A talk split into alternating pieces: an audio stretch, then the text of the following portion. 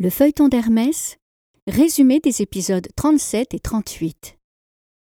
Pandora a réussi à séduire Épiméthée et à entrer dans sa maison, et Hermès a découvert que Zeus s'est cruellement vengé de Prométhée en le faisant enchaîner à une montagne. Pandora a libéré tous les malheurs des hommes en ouvrant la jarre où Prométhée les avait cachés. 39e épisode dans lequel Hermès est envoyé en mission auprès de Prométhée. Zeus attendait Hermès dans la salle du Conseil des dieux. Hermès pensait à trouver son père triomphant. En effet, la ruse du maître de l'Olympe venait de réussir. C'était lui qui avait imaginé d'envoyer Pandora sur Terre. C'était lui qui avait demandé à Hermès d'offrir à cette première femme la curiosité.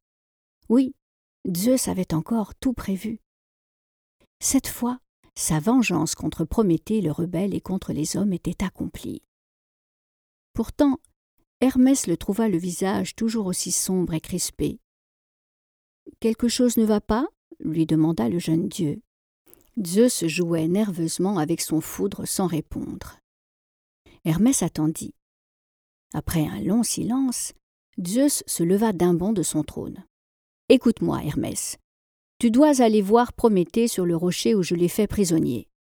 Et tu dois obtenir de lui qu'il parle, qu'il me livre son secret.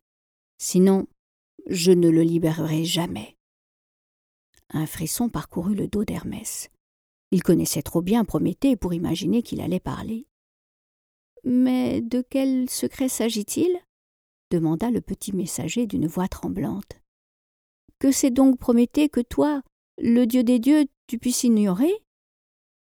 Zeus se laissa lourdement retomber sur son trône en poussant un soupir.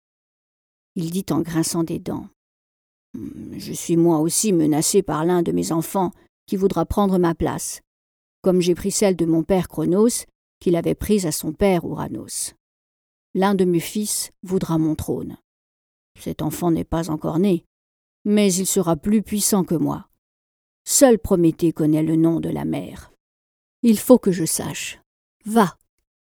Hermès n'avait pas le choix. Il s'envola au plus vite. En arrivant sur la plus haute montagne du Caucase, le messager des dieux avait une boule dans la gorge. Il était heureux de revoir Prométhée et espérait de toutes ses forces pouvoir obtenir sa libération. Il trouva le titan avec l'aigle qui lui dévorait chaque jour le foie. Hermès observa l'horrible oiseau. Celui-ci s'envola enfin, et Hermès regarda Prométhée, enchaîné à son rocher. Cette fois, des larmes coulaient sur le visage du titan et allaient se perdre dans sa barbe. Ses lèvres murmuraient quelques mots, et Hermès tendit l'oreille. Mes hommes, mes pauvres hommes, murmurait Prométhée. Que vont-ils devenir maintenant? Ah, maudit soit mon frère et sa désobéissance. Pourquoi a-t-il accepté ce cadeau des dieux? Mes hommes, mes pauvres hommes. Hermès était ému. Ainsi, Prométhée ne pleurait pas sur son sort, mais sur celui des humains qu'il avait créés. Hermès s'approcha et dit d'une voix qu'il voulait forte. Bonjour, Prométhée. Pardonne-moi de te déranger, j'ai un message pour toi. Le titan redressa la tête. Zeus me charge de te libérer à une condition. Tu dois dire le nom de la mère de celui qui le détrônera. Parle, et tu seras libre, lui dit Hermès. Le titan eut comme un sourire et répondit. Jamais, jamais je ne livrerai ce nom, car je sais bien que le cruel Zeus en profiterait pour tuer aussitôt cette femme. Hermès ne pouvait s'empêcher d'admirer la résistance du titan torturé. Il insista. Réfléchis encore, Prométhée. Les hommes ont besoin de ta protection sur terre, et tu ne peux pas continuer à souffrir ainsi, enchaîné à ton rocher. Cela n'aura pas de fin si tu ne cèdes pas. Mais Prométhée semblait aussi inébranlable que le rocher sur lequel il était attaché. C'est inutile, Hermès, je ne parlerai pas. Je n'ai pas peur de souffrir. Zeus croit commander au monde entier. Il a le pouvoir absolu mais il ne règne pas sur mon âme. Je suis libre malgré mes chaînes. Hermès comprit qu'aucune de ces belles paroles ne ferait changer d'avis le rebelle. Il en était secrètement ravi, trop heureux que quelqu'un ose affronter le maître de l'univers. Mais il était désespéré de devoir laisser Prométhée à son terrible sort. Il baissa la tête, et pour une fois, ne trouva pas les mots d'adieu à prononcer. Alors il partit comme ça, la gorge encore plus nouée qu'à son arrivée. Hermès s'arrêta dans une vallée voisine pour réfléchir. Il aimait son père, mais il ne supportait pas la situation. Comme il était assis au bord d'un petit ruisseau, tout ce que Rosanna lui avait appris pour découvrir le futur lui revint à l'esprit. Il saisit quelques petits cailloux ronds et se mit aussitôt à les jeter dans l'eau, impatient de découvrir ce que l'avenir réservait à Prométhée. Quarantième épisode où Hermès assiste au sauvetage de Prométhée. Assis au bord d'un ruisseau, Hermès s'appliquait à lancer ses petits cailloux dans l'eau. Peu à peu, les images du futur apparurent. Hermès vit un homme s'approcher du rocher, un homme très grand et surtout très fort. C'était une sorte d'athlète avec de très gros muscles, portant un bandeau sur le front et vêtu d'une peau de lion. Il s'appelait Héraclès et parcourait la terre à la recherche d'un jardin où pousseraient des pommes d'or. Il portait un arc gigantesque sur le dos. Au moment où Héraclès arrivait, l'aigle était occupé à dévorer le foie de Prométhée. Héraclès n'hésita pas une seconde. Sans même chercher à savoir à qui il avait affaire, ni pourquoi cet être était enchaîné ainsi, il sortit une flèche de son carquois, banda son arc et la lança en direction de l'aigle. La flèche transperça le cœur de l'oiseau, qui tomba. Puis Héraclès se saisit des énormes chaînes qui attachaient le titan au rocher et les brisa net. En voyant la force de cet homme qui broyait le lourd métal entre ses doigts, Hermès fut stupéfait. Cet Héraclès semblait exceptionnel. Mais l'image se brouillait. Hermès jeta d'autres petits cailloux dans l'eau pour voir apparaître les images de ce qui se passerait ensuite. Prométhée était en train de frotter ses poignets douloureux tout en remerciant Héraclès lorsque Zeus apparut, environné d'éclairs. Allait-il se remettre dans une terrible colère? Hermès vit aussitôt à son visage que le maître des dieux était plutôt satisfait. Il s'approcha d'Héraclès, lui posa la main sur l'épaule et dit Félicitations, mon fils, ta flèche est allée droit au but. Ta force et ton habileté me remplissent de fierté. Tu es un vrai héros. Puis Zeus se tourna vers Prométhée. Ils se fixèrent un instant en silence. Enfin Zeus dit Je te libère, Prométhée puisque mon fils a su briser tes chaînes. Mais en souvenir de la punition que je t'ai infligée, tu porteras toujours une bague au doigt faite dans l'acier de tes chaînes.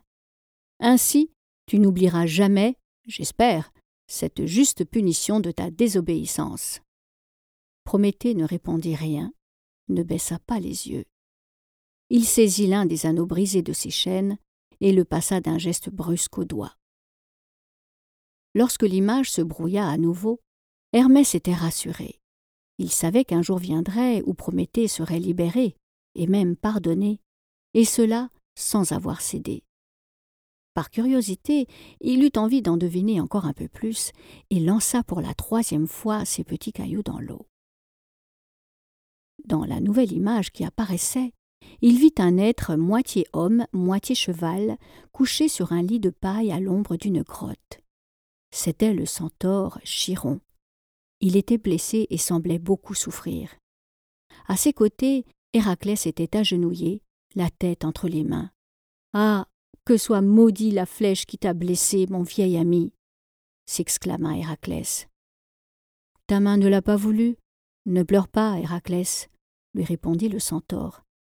Mais si seulement je pouvais mourir, au lieu d'être immortel, je cesserais enfin de souffrir. C'est alors qu'une ombre approcha de la grotte, c'était Prométhée. Il posa lui aussi un genou à terre auprès du malheureux centaure et lui dit Vénérable Chiron, je te propose un échange. Offre-moi ton immortalité, ainsi tu pourras mourir en paix. Un éclair de joie envahit les yeux du centaure blessé. Mais crois-tu que Zeus accepterait demanda-t-il. Zeus et moi sommes réconciliés répondit Prométhée. Je lui ai posé la question, et il accepte que tu me donnes ton immortalité, si tu le souhaites. Prométhée courba la tête en direction du centaure. Ses longs cheveux balayèrent le sol. La main de Chiron, tremblante, se posa sur la tête de Prométhée. Un tremblement plus fort l'agita un instant, comme si un fluide invisible passait des doigts fins du centaure aux longs cheveux du titan, puis la main cessa de trembler. Elle se posa doucement comme un oiseau mort dans son nid. En un souffle, Chiron murmura Merci, Prométhée.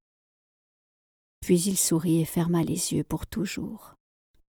L'obscurité de la grotte semblait moins dense. Héraclès ne bougeait pas, fixé dans sa posture désespérée. Prométhée se releva lentement. Il sortit de la grotte au moment où le jour se levait. La déesse Aurore traversait le ciel. Il souriait. Il était devenu immortel comme Zeus. Hermès laissa cette dernière image du futur se brouiller dans l'eau et reprit son chemin. Il était heureux devant l'avenir de Prométhée. Mais plus il avançait, plus une nouvelle inquiétude le prenait. Zeus l'avait envoyé auprès de Prométhée, enchaîné pour obtenir le nom de la mère de celui qui prendrait sa place. Et Prométhée avait refusé de parler. Comment Zeus allait-il réagir devant l'échec de sa mission? À suivre. À demain les petits loups.